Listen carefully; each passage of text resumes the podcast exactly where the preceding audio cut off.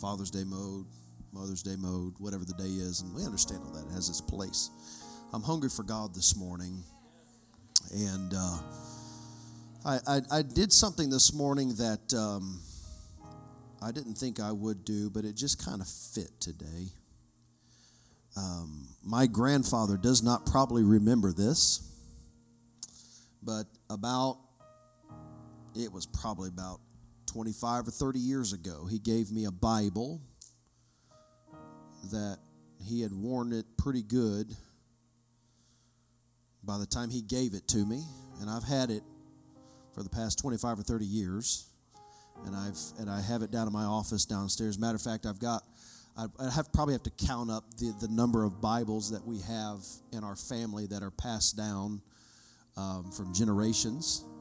And in this Bible, it's a Thompson chain, small one. It's worn pretty good.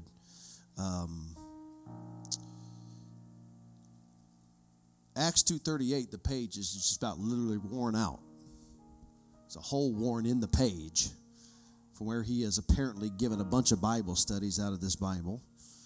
And it's very precious to me, and I am very thankful for my heritage this morning, and for a grandfather and for a father that showed me the way. Didn't just tell me the way, they showed me the way. Praise God. So I'm going to preach this morning. Hopefully I'll preach and do a good job this morning out of this Bible. Deuteronomy chapter 6.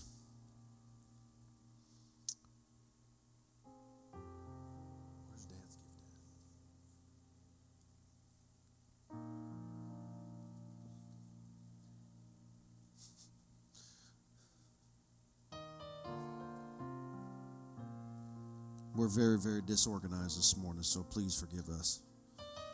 It's almost coming like this is the Mutual Admiration Committee here. I give honor to my dad. The church has something for him. Happy Father's Day.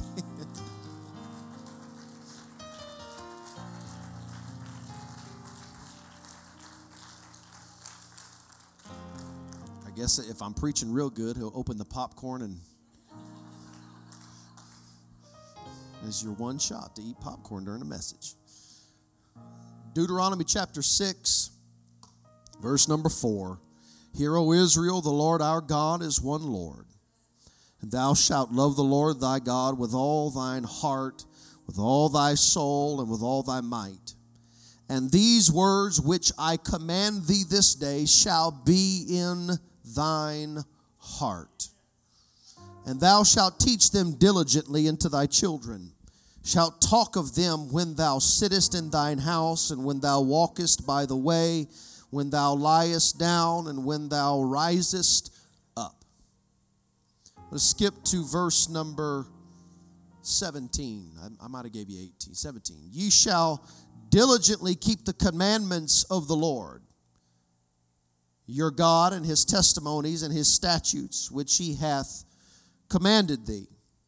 Thou shalt do that which is right and good in the sight of the Lord, that it may be well with thee, and that thou mayest go in and possess the good land which the Lord sware unto thy fathers, to cast out all thine enemies from before thee, as the Lord hath spoken.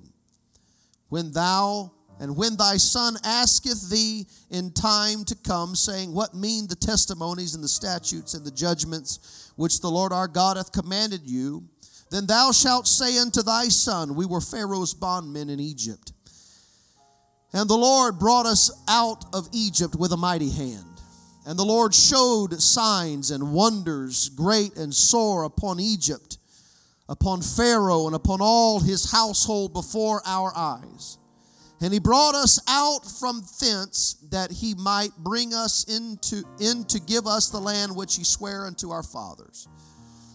And the Lord commanded us to do all these statutes, to fear the Lord our God, for our good always, that he might preserve us alive, as it is at this day. And it shall be our righteousness if we observe to do all these commandments before the Lord our God, as he hath commanded us. I want to read verse number 20 again.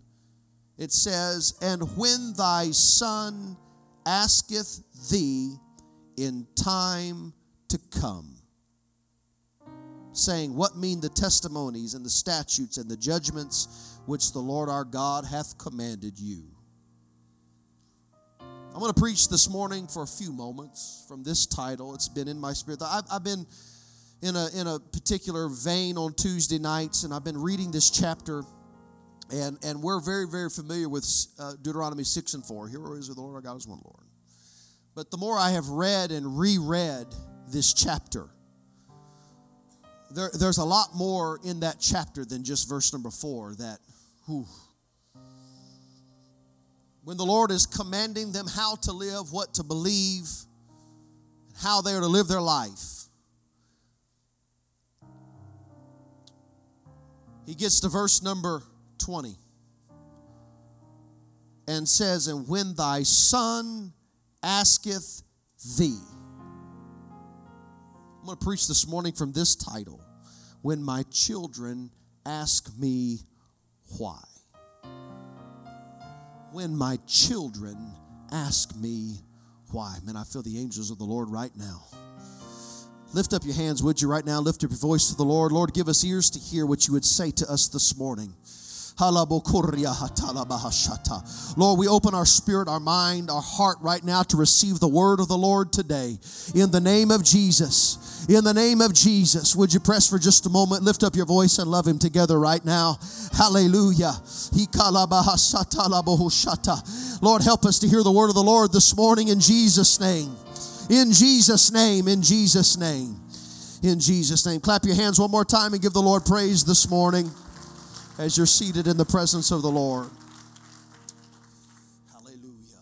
Praise God. You may be seated this morning.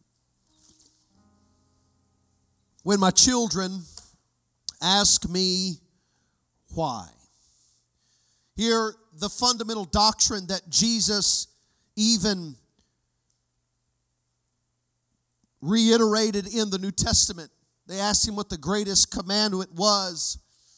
And Jesus makes reference to Deuteronomy 6 and 4. Here is the Lord our God is one Lord. This is the greatest commandment, and he was getting this in their spirit, getting this in their DNA, that there was only one God. He begins to tell them, "And you shall love the Lord thy God with all thy heart, with all thy soul, with all thy might." Jesus quoted from the Old Testament and gave legitimacy back to the law, to the eternal principle, the eternal truth that God is one. There wasn't any confusion in the time of Jesus Christ, but as Jesus walked with his disciples, the understanding of who Jesus was as the manifestation of the only God began to register in their spirit. When Thomas felt the nail prints in his hands and the hole in his side, he fell down and said, "My Lord and my God."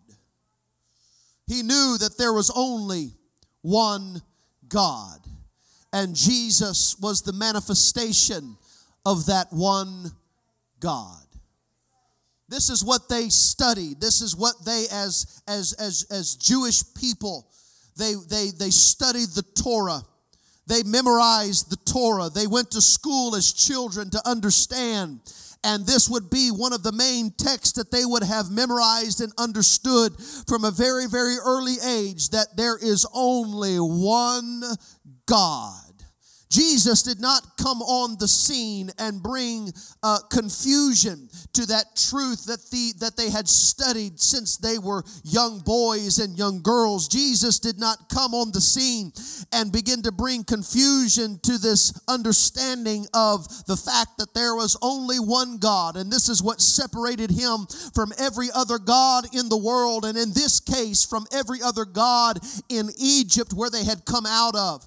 And he taught them, and he put it in their spirit. You don't only know that there is one God, but you teach it to your children diligently, and you talk of them when thou sittest in thine house, and when thou walkest by the way, and when thou liest down, and when thou risest up.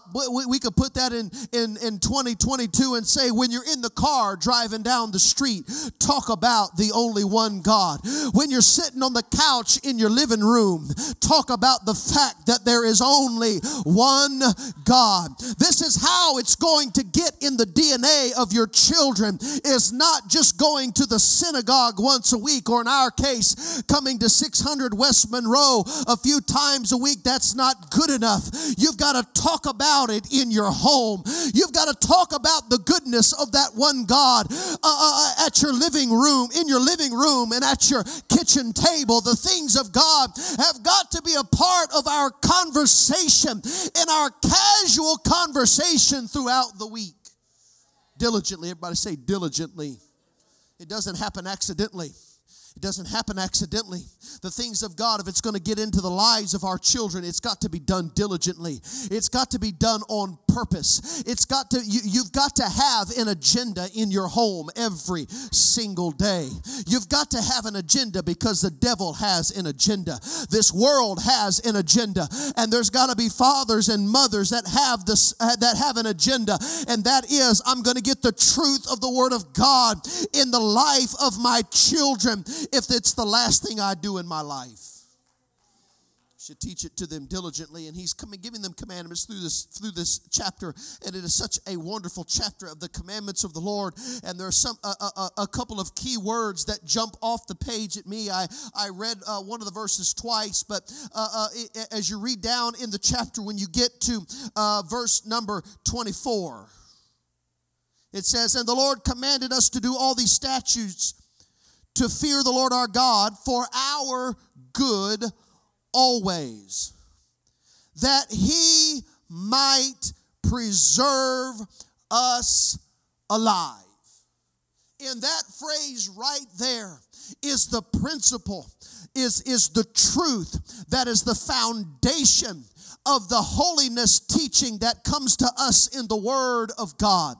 It is that is the truth and the foundation of holiness and separation from the world that we find in the New Testament, that's throughout the Word of God, that he might preserve us alive. The word preserve simply means to keep in its original state.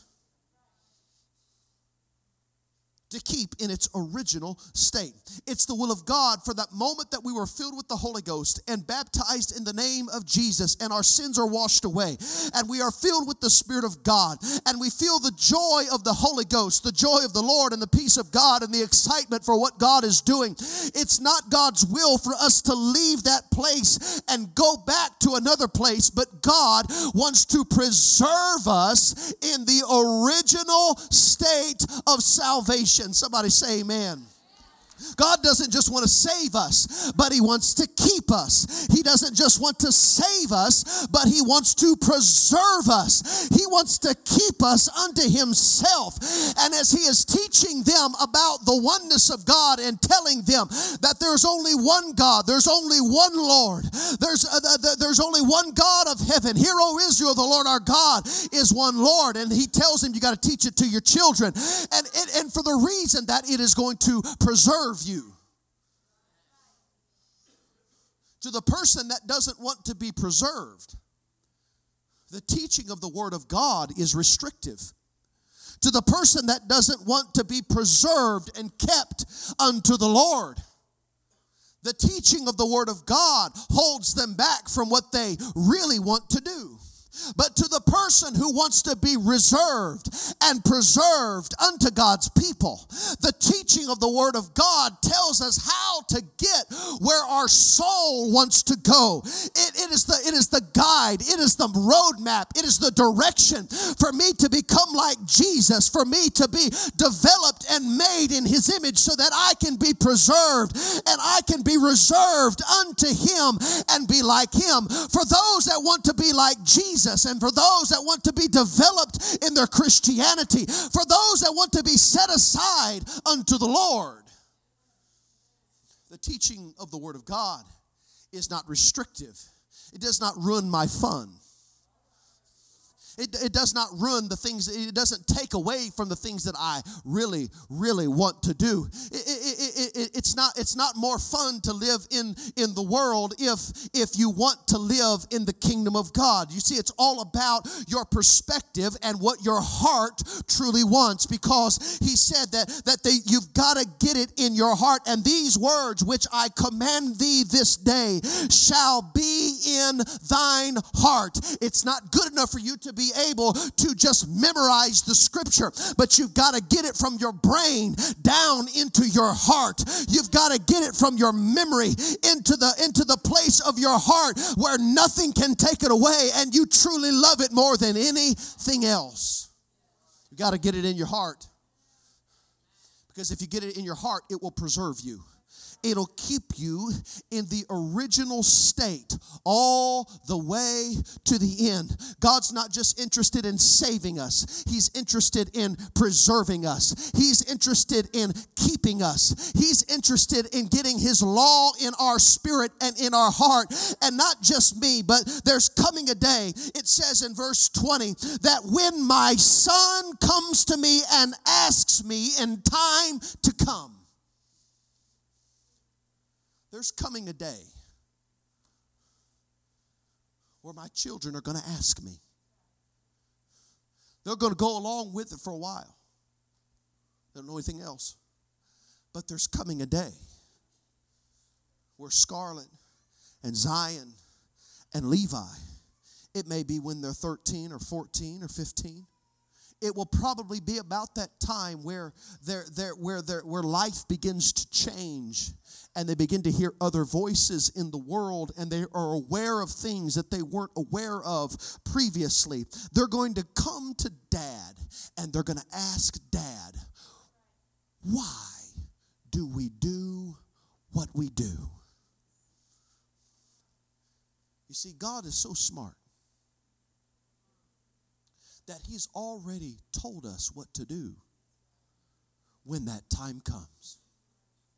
You see, when a son or a daughter comes to their parent and says, why do we live the way we do? Why do we act the way we do? Why do we dress the way we do? Why do we not go here and not go there, or go do this and do that? Why are we involved in the way that we're involved? Why are we committed in such a way? The scripture tells us that it's going to happen. You see, this generation isn't different than any other generation in the regards that every child is going to ask why. Every child's going to ask why. Why do we do what we do? Why do we live the way that we live?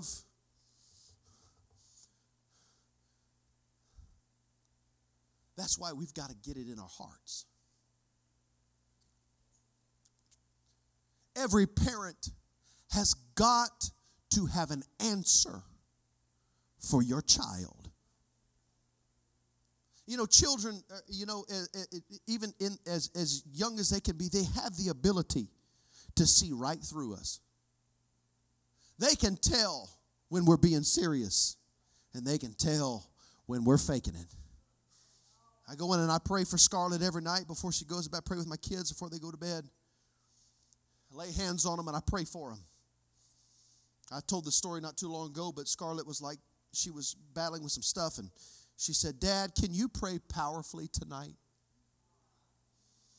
She knows the difference of when I pray and when I really plug in and pray. Does God honor those prayers and hear those prayers? Yeah, I do believe he does, but there's a difference. And our children can tell when we're being real and we're not being real. There's going to come a time where our children come to us and say, can you show me in the Bible where it says to do this and this? The Bible addresses this in verse number 20. It says there's going to come a day when your son's going to come and ask you, saying, what means the testimonies and the statutes and the judgments which the Lord our God hath commanded you? Tell me about them, Dad. I need to know. I don't understand everything. You see, there is a period of time, and we're in that season right now where we're training our children. were fighting battles now with their flesh that they wouldn't fight with their flesh. That's why God gave children parents, because they don't have control over their flesh. I help them control their flesh. That's what parents are supposed to do. They don't have the ability to not fall down on the floor and throw a fit. It's just in their DNA. I help correct what their flesh, their carnal, sinful, out of control flesh will do. That's why God gave me to them. Because without parents, that will continue on their entire life unless I step in and say, no, that's not how we handle things. I know you have the propensity to do that, but God is really smart, and He gave children that don't have control of their attitude and their flesh and their desires. Our children would just eat candy all day long. They just eat it. But there's more to eat than just sugar. And it'll have a negative effect, but there's parents step in and say, no, we got to have something a little more healthy than that. Let me help you. I'm here to help you, because they don't have the ability. They do not possess the ability to make right decisions. You don't have to teach your child to lie. They just figure it out, because it's in our sinful, carnal nature. And so before they develop a relationship with God, before they have the Holy Ghost, before they are in a place where they are yielding to a relationship with God, God gave them parents to help them not give in to every desire of the carnal man. Thank God for parents. You matter. You're not just getting on to them. Left to themselves, they will go do whatever their flesh wants to do. But God gave them a dad and a mom to say, no, that's not good for you, because they don't have control over their flesh yet. As a child matures and grows, they realize there's more to eat than candy all the time. You get into the teenage years and they start eating a lot. And it changes. And it's not about candy all the time. It's about something different. The diet changes. But as a child, that's all they would do. But God gave children parents to help get a hold of their carnal, fleshly nature that, left alone, will destroy them. They will destroy themselves without guidance. And one thing parents, as in verse number 20 and 21, it begins to say, this is how you respond to your children. Before you launch into don't do this, don't do that, don't go here, don't go there, no fun here, you can't do that, oh, you're so abused because you can't get involved in that sin. That's not what He tells you to tell them. He says, the first thing you're going to tell them is, you shall say unto your son, we were Pharaoh's bondmen in Egypt, and the Lord brought us out of Egypt with a mighty hand. You are the first testimony to your children that they will ever seriously listen to. You are the first person that gets to tell them the world is not all it is cracked up to be. Because there was a time where I was full of sin and I was bound by all kinds of things. But the Lord brought me out of sin, and He brought me out of bondage, and He brought me out of slavery, and He brought me out of everything that was in Egypt. That's the first thing you got to tell your children, is there was a time that I lived in sin. There was a time where I was not full of the Holy Ghost. There was a time where I was not baptized in His name. And let me tell you about it. It's bondage. It's misery. There's nothing in Egypt that you want to have in your life. First thing you got to convince them. You got to tell them about Egypt. You got to tell them about how the devil will lie to them, how the devil will trick them, how the devil will bring them into bondage. That's where you start with your children. You start telling them the devil is a liar, and everything that tempts you in the world, there's a lie interconnected in there somewhere, because Satan wants to bring you into bondage. That's what was in Egypt. There was nothing but bondage in Egypt. There was nothing but chaos in Egypt. There was nothing but misery in Egypt. And he said, when your son comes to you and asks you about the judgments and asks you about the statutes and asks you about all the things that God has commanded us to do, you don't have to wax eloquent with scriptures right off the bat, but you can just start telling them your story, that there was a time where I was lost without God. There was a time where I was depressed. There was a time where I was full of anxiety. There was a time where I was just going day to day trying to get the next hit or go to the next party or get in the next situation that would gratify my flesh. You got to tell them there's nothing in Egypt. You've got to testify about the delivering power of the Holy Ghost. You've got to testify to them about how great your God is, that even when you were in Egypt, he still loved you, that even when you were bound, he still came and he set you free. Would you lift up your hands unto the Lord right now and thank him for taking you out of the bondage of Egypt? Oh, hallelujah. Hallelujah. Hallelujah. It might do some of you some good, but when you have a different story to tell, that when your children get old enough, you might just give them some details that you might not have ever thought you would have, just to tell them, look, I've been there, I've done that, and there's nothing in Egypt that you need to go to. I've been there and I've done that, and all it brings is misery and depression and loneliness and heartache. You got to look him in the eye and say, God brought me out of a place of bondage. Oh, hallelujah. Why don't you clap your hands right now and give Jesus praise? Hallelujah.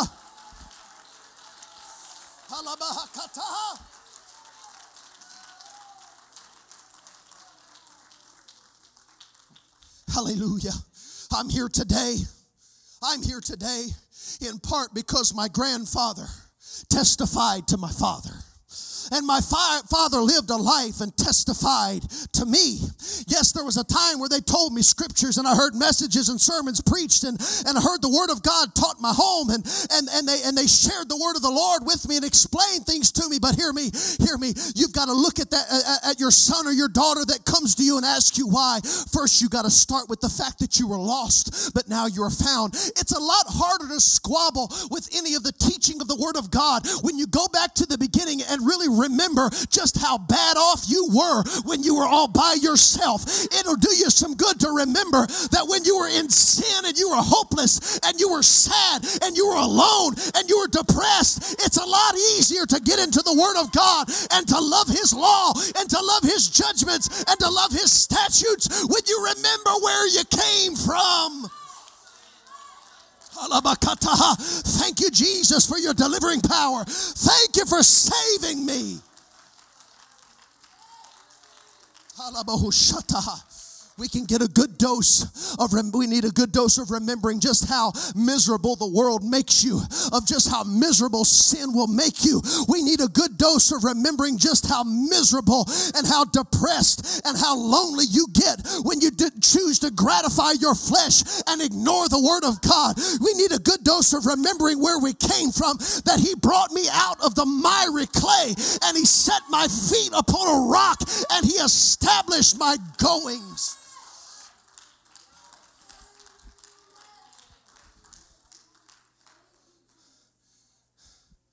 Mark it down. Your children are going to ask you why.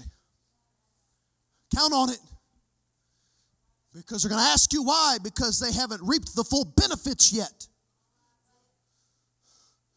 of restraining every desire and restraining every lust of the flesh and every lust of the eye and every pride of life.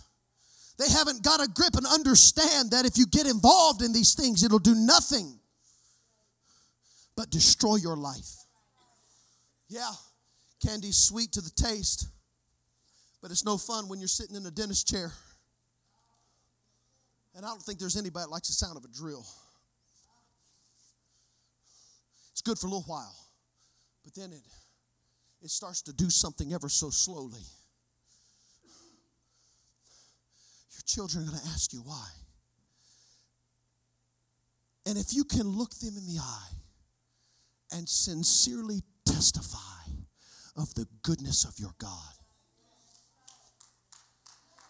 If you can look them eyeball to eyeball and say, without the grace and the mercy of God, I would be an absolute wreck and I would be an absolute mess. There's things I've done that I'm not proud of and that were going to take me to the bottom. And I'm here to tell you that they will take you to the bottom and they will destroy your life. Don't do it. Don't do it. I've already been there. I've already done that and I'm not going back to Egypt. You've got to get it in your heart. You've got to get his commandments in your heart. His commandments are not hard to follow. They are not a grievous thing when you remember Egypt. His commandments are not a grievous thing to follow. It's not a difficult thing to shun the world when you remember all of the chaos and the hell that comes with gratifying your flesh at every turn and every opportunity. But parents, men, we've got to get it in our spirit. We've got to get his commandments, his laws, his statutes, his judgments. We've got to get them right here. But the time comes when our children come to us and they say, Dad, why do we do this? Dad, why do we do that? There's got to have been a time where you got a spiritual shovel out and you got in the Word of God and you found it for yourself and you loved it for yourself and you can look at your boy, you can look at your little girl and say, let me take you to the Word of God and show you just why we live the way that we live. I'm convinced a majority of situations, not all,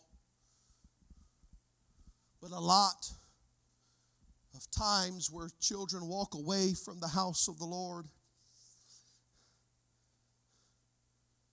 There's times where they went through the motions, but never knew why. Back in the day, people just lined up in the church and did it and didn't know why. And we've got to obey. Obedience is better than sacrifice. But this generation is looking at us like, okay, we want to know why. Not from an accusative standpoint, but they want to know. Guess what? There's Bible for it. Oh, yeah. There's Bible for separation from the world. For the commandments and the statutes of God. There's Bible for it. Oh, yeah, it's in there. And there's an answer to why. But, fathers, we got to get it in our spirit. We've got to be able to go to the Word of God, not, oh, let me call the pastor. Oh, let me call so-and-so. Oh, let me ask them. They could tell you, no. That's not going to do good enough when your babies look at you in the eye and say, hey, Dad, why do we do this? Why do we do this? But before he got into all of that, he said, you've got to get it in your heart. And at the end of the chapter, he tells them why. Because the commandments, the judgments, the statutes, they're going to preserve you. They're going to preserve you. Not just a one-time encounter at an altar. Oh, we've got to have the Holy Ghost. We've got to be baptized in Jesus' name. But the Bible says we must go on unto perfection or unto completion. That's where we get into the Word of God and we understand his judgments and his statutes and his laws and his commandments. And I can tell you why. Because he doesn't just want to fill you with his spirit and let you walk out the back door and be consumed by the world again. He wants to preserve you in the original state.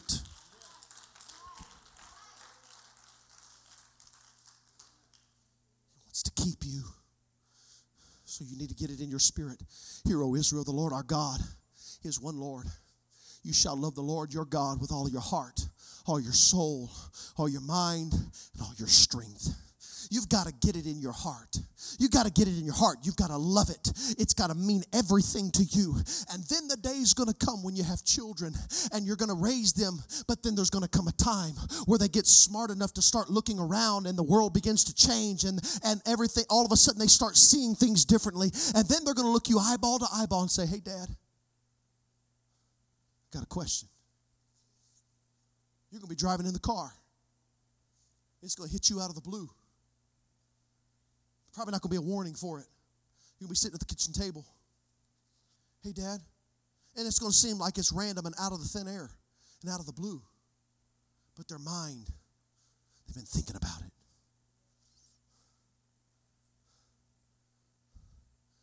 We've got to have an answer. When my children ask me why, I'm all about obedience. And that's good. We've got to obey. We never grow beyond obedience. But we should grow into a place of getting a hold of some things for myself. I got to get it for me. I heard my grandpa preach a lot of things. I heard my dad preach a lot of things. But guess what? It didn't become real until I said, I got to find this. I got to find it for myself. They showed me where to dig, but I had to take the shovel. And we've got to be able to do that with our children and say, hey, I can't get this in you for you, but I can hand you a shovel. And I can send you to John 3. I can give you a shovel and send you to Acts 2, Acts 10, Acts 19, and Acts 22. I can give you a shovel and I can send you to Mark 16. I can give you a shovel, but I got to send you there, but you've got to dig. I can give you a shovel, but I've got to send you to 1 Corinthians chapter 11. And I've got to send you to the book of Ephesians. I can only give you a shovel, but you've got to dig it out. Fathers, we got to know where to send them. We got to have answers. But if we miss the love part, if we just do it to line up to the expectations of the pastor, if we just do it to line up to the expectations so I can be a member, your children are going to look at you eyeball to eyeball, and they're going to see straight through you. Because they're going to know that you don't love it. Your children know what you love and what you don't love. You may think they don't know. Oh, they know. Oh, they know. They know what makes you emotional. They know what grabs your attention. They know what comes out of your mouth in conversation. They know. They know. They know. So before you start quoting scriptures, before you start preaching, before you start dancing around the front, in front of everybody,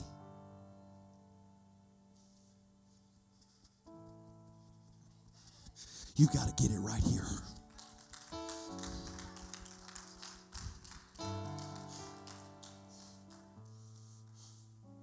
Stand with me this morning.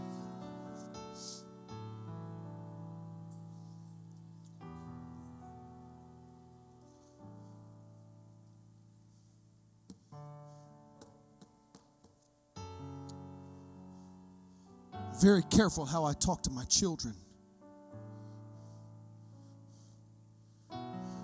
Every chance we get when we're ready to go to church, we love going to Jesus' house. We love it. We love it. There are days that my wife and I are tired.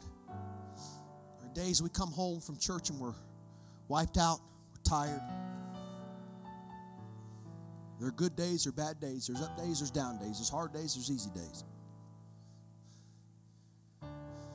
And before they know that life isn't perfect, they're going to feel and they're going to know what I love.